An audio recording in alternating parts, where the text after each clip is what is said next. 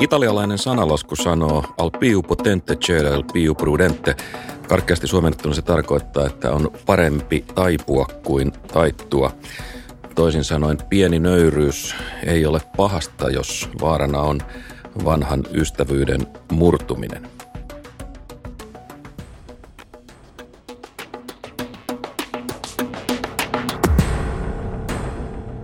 Tämä on Eurotohtori, jossa Etlan toimitusjohtaja Vesa Vihriälä analysoi Italian talouskriisiä. Huomenta Vesa. Huomenta. Vesa, nyt näyttää siltä, että Italian hallitus ei oikein tahdo uskoa omaa kansanviisauttaan. Kaksi viikkoa sitten edellisessä lähetyksessä me odotettiin Italian vastausta EUn vaatimuksiin maantalouden tervehdyttämisestä ja kuten odotettua oli, niin Italian uhma ei ole kadonnut mihinkään ja EUn komission reaktio oli odotetun kaltainen. Marraskuun 21. päivänä komissio ilmoitti, että se on valmis määräämään Italialle sanktioita tämän budjettialijäämän vuoksi, vai oliko tämä odotettu? No tämä oli odotettu itse asiassa tässä vaiheessa ei vielä määrätä sanktioita, että nyt on kysymys siitä, että Italia pannaan niin sanottuun liiallisen alijäämän prosessiin. Ne on hienoja asioita nämä prosessit. Joka tapauksessa Italialle laaditaan aikataulu ja ohjelma, jonka puitteissa sen pitäisi saada julkinen talous semmoiselle uralle, että se vastaisi sitten näitä EUn fiskaalisääntöjä. Ja tätä päätöstä nyt sitten odotetaan ehkä joulukuussa komission puolelta ja sitten se menee ECOFin neuvoston käsittelyn. Jäsenmaat viime kädessä päättävät sitten siitä, joutuuko maa tähän prosessiin vai ei, mutta komissiosta esittää. No, seuraavaksi sanktiot menee EUn talous- ja rahakomiteon tarkasteltavaksi, niin kuin sanoit, mutta että ennen kuin varsinaisten päätösten aika, mitä täällä komiteassa tapahtuu ja onko todennäköistä, että siellä voisi saavuttaa jonkinlaista edistystä?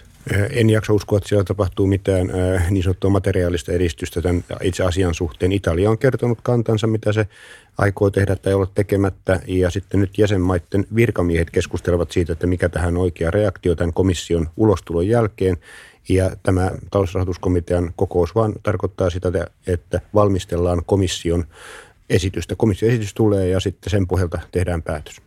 Kuinka suuria nämä sanktiot olisivat toteutuessaan? No jos me mennään siihen sanktioihin asti, niin silloin me puhutaan 0,2 prosentista bruttokansantuotteesta, joka on Italian tapauksessa noin 3,5 miljardia euroa. Ja näitähän on kahta sorttia. On yhtäältä talletuksia, korottomia talletuksia ja sitten jos sekään ei auta, edelleenkin on tilanne se, että maa ei korjaa politiikkaa, sitten voidaan mennä sakkomaksuihin ja näitä voi kutsua varsinaisiksi sanktioiksi. Tässä vaiheessa ei ole kysymys vielä mistään rahasta, vaan tässä vaiheessa on kysymys siitä, että Italialle annetaan määräaika, mihinkä mennessä sen pitäisi korjata virheelliseksi katsottu politiikkansa ja tämä määräaika alkaa juoksemaan sillä tavalla, että muistaakseni tammikuun loppuun mennessä on neuvoston tehtävä liian prosessin päätös ja sen jälkeen sitten on määräaika, missä se pitää ryhtyä korjaaviin toimenpiteisiin ja sen määräajan pituus on, voi vaihdella, mutta se ei voi olla enempää kuin kuusi kuukautta. Kun tammikuussa tulee sitten tämä vaatimus siitä tilanteen korjaamisesta, niin kesään mennessä Italian pitäisi tehdä jotakin. Ja jos sitten todetaan siinä vaiheessa, että Italia ei ole ryhtynyt niin sanotusti tehokkaisiin toimenpiteisiin asian korjaamiseksi, niin siinä vaiheessa sitten lätkäistään näitä sanktioita, jos, jos lätkäistään. Jos mä oon ymmärtänyt oikein, niin äh, sakkomaksu, jonka mainitsit, niin se olisi kai luokkaa puoli prosenttia bruttokansantuotteesta ja sellainen määrätään, jos on esiintynyt pitkään jatkunutta niskurointia vai mikä se termi on? Onko tässä nyt kysymyksessä pitkään jatkunut niskurointi no, sun tulkinnan mukaan? Joo, kyllä se kohta alkaa sitä olla. Itse niin kuin sanottu, tämä alkuvaiheessa tämä ää, sanktion koko on 0,2 prosenttia, mutta siihen voi tulla sitten päälle tämmöinen, mitä sanotaan vaihtuvaksi osaksi, joka on 0,5 prosenttia. Eli ja se, se tarkoittaisi silloin rahassa noin 90 miljardia siitä, euroa. Joo, sitä suuruusluokkaa kyllä. Mikä tällaisen mahdollisen sanktiomenettelyn viimekätinen merkitys on? Onko se itse asiassa kuitenkin signaali markkinoille siitä, että tilanne on otettu ohjaukseen? Mä luulen, että se on signaali markkinoille siitä, että myöskin muut jäsenmaat pitävät Italian tilannetta huonona. Signaali siitä, että se, miten Italia toimii, ei vasta muiden maiden käsitystä vastuullisesta taloudenpidosta. Ja Tämä luultavasti vahvistaa markkinoiden käsitystä siitä, että jotakin täytyy muuttua ja milloin niin tapahtuu, se on vaikea sanoa. Jos mitään muutosta ei ala tulla, niin mä luulen, että markkinat sitten todennäköisimmin panikoituvat. Tuosten sanktioiden asettaminen suvereenille valtiolle, se on, se on aina äärimmäisen hankala juttu. Sovittu ja jos tähän mennään, niin se olisi, olisiko se ensimmäinen kerta, kun näin tapahtuisi? Kyllä ja ei. Se olisi ensimmäinen kerta, jos sinne todellisia sanktioita asetettaisiin.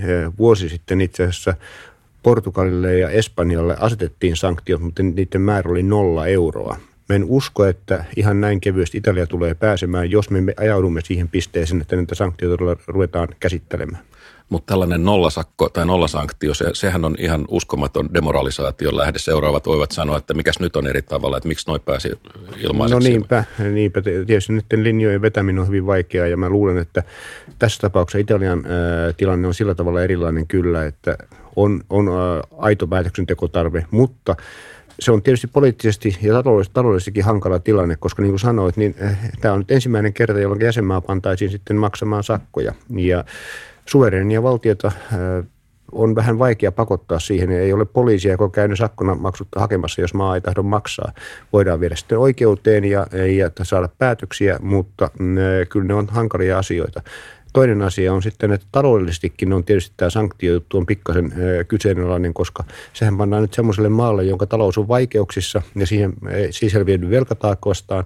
Siihen Lisätään pää- kiviä rekeen. Kyllä. Ja sanoo, että kun ette nyt saa tätä kivikuormaa mäen yläpuolelle, niin pannaan yksi kivi lisää, vaikkakin pieni. Mm.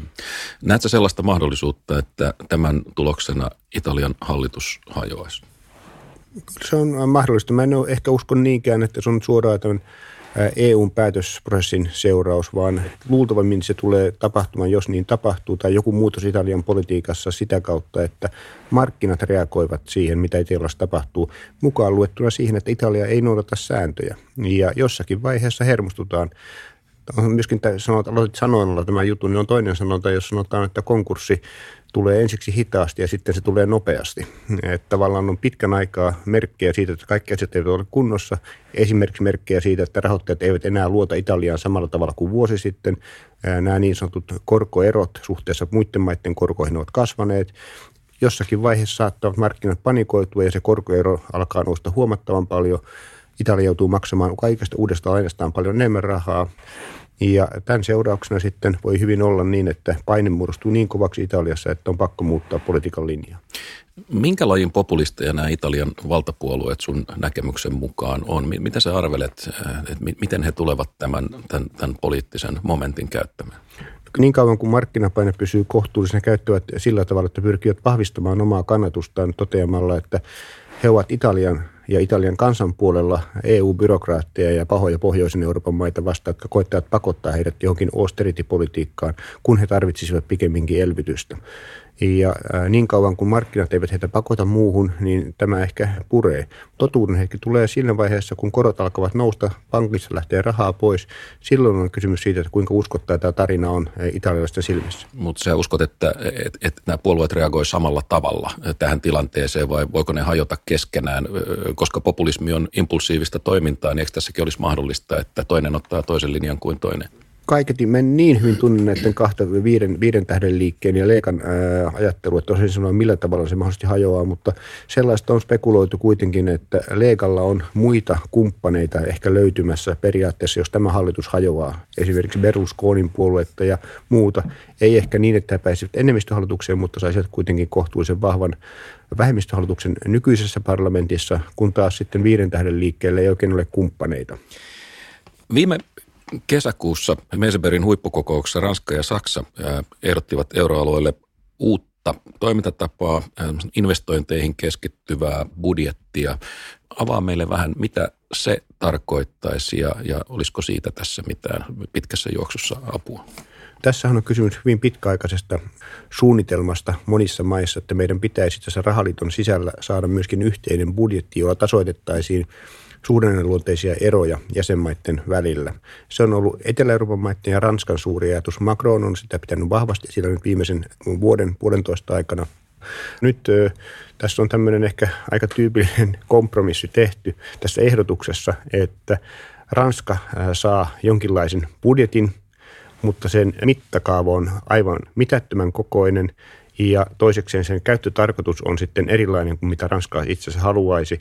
Se on ö, saksalaisen tahdon mukaan enemmän tämmöinen kilpailukykyä vahvistava tai semmoisia investointeja vahvistava budjetti ja sitten ö, pienellä osalta ehkä jotakin stabilisaatiota vakauttamiselementtiä.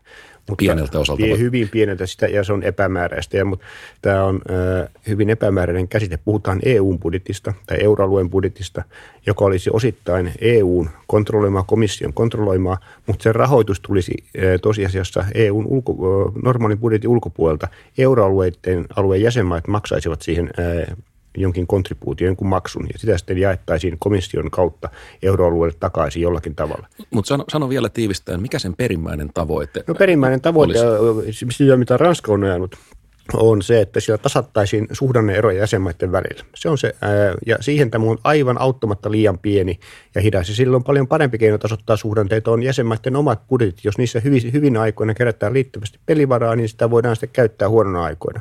Tämä ei Onko siinä auta. muita ongelmia kuin sen koko, sen mittakaava, että se on väärä? No siinä on myöskin tämmöinen kysymys, että se on vähän tortta po tortta siinä muodossa, kun sitä nyt ajatellaan sillä tavalla, että nythän meillä on olemassa jo Euroopan investointipankki, joka toimii samalla tavalla investointien rahoittajana Euroopan maiden välillä. Niissä maissa tietysti, jos on niin hyviä investointikohteita, mutta rahoitusta on heikosti saatavilla, tämä toimisi vähän samalla tavalla. Meillä on myöskin tämä niin sanottu Junckerin suunnitelma, eli tämä Euroopan strategisten investointien rahasto, joka luotiin muutama vuosi sitten, ja tämä menee senkin kanssa päällekkäin, että ei tämä nyt hirveän fiksu ajatus ole.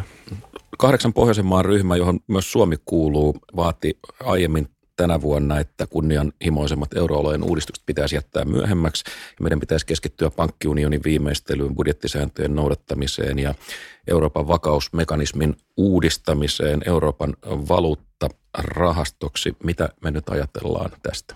No, eri ihmiset varmaan ajattelee vähän eri asioita. Mutta siinä juuri nyt tänään. Aivan.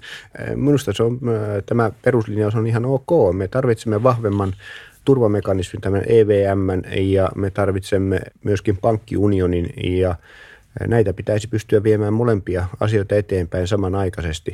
Ja niiden samanaikaisesti eteenpäin viemisessä on myöskin se poliittinen hyöty, että pankkiunionissa on elementtejä, joita Saksassa vastustetaan ja joihin suhtaututaan hyvin nihkeästi nimenomaan tämä yhteisen talletussuojan laajentaminen koskemaan kauttaaltaan Euroopan pankkeja toisaalta Saksassa samoin kuin muualla Pohjois-Euroopan maissa ajatellaan, että on tärkeää, että meillä on sellainen EVM-tukimekanismi, johon liittyy vahva sijoittajan vastuu. Toisin sanoen, että siellä voidaan panna sellainen jäsenmaa, joka ei ole hoitanut talouttaan velkakestäväksi, niin se velkaa ei ehkä pysty maksamaan takaisin, niin sille voidaan tehdä velkajärjestely. Tätä Pohjoismaat ajavat ja Etelä-Euroopan maat vastustavat. Mitä Vesa arvelet, että tapahtuu lähimmän kahden viikon aikana euroalueella, ainakin Englannista me voidaan odottaa kai uutisia? No totta kai Englannissa on nyt iso kysymys siinä, että miten suhtaudutaan siihen neuvottelutulokseen, jonka mein hallitus on saanut komission kanssa aikaiseksi Brexitistä ja sitä erosopimuksesta ja sitten sitä poliittisesta julistuksesta, joka koskee niitä suhteita, miten asiat järjestetään eron jälkeen. Ja nämä ovat nyt sitten parlamentin käsittelyssä ja parlamentin pitäisi hyväksyä nämä, nämä ratkaisut. Ja nyt kaiketi on niin, että on hyvin epävarmaa, tuleeko tämä hyväksytyksi.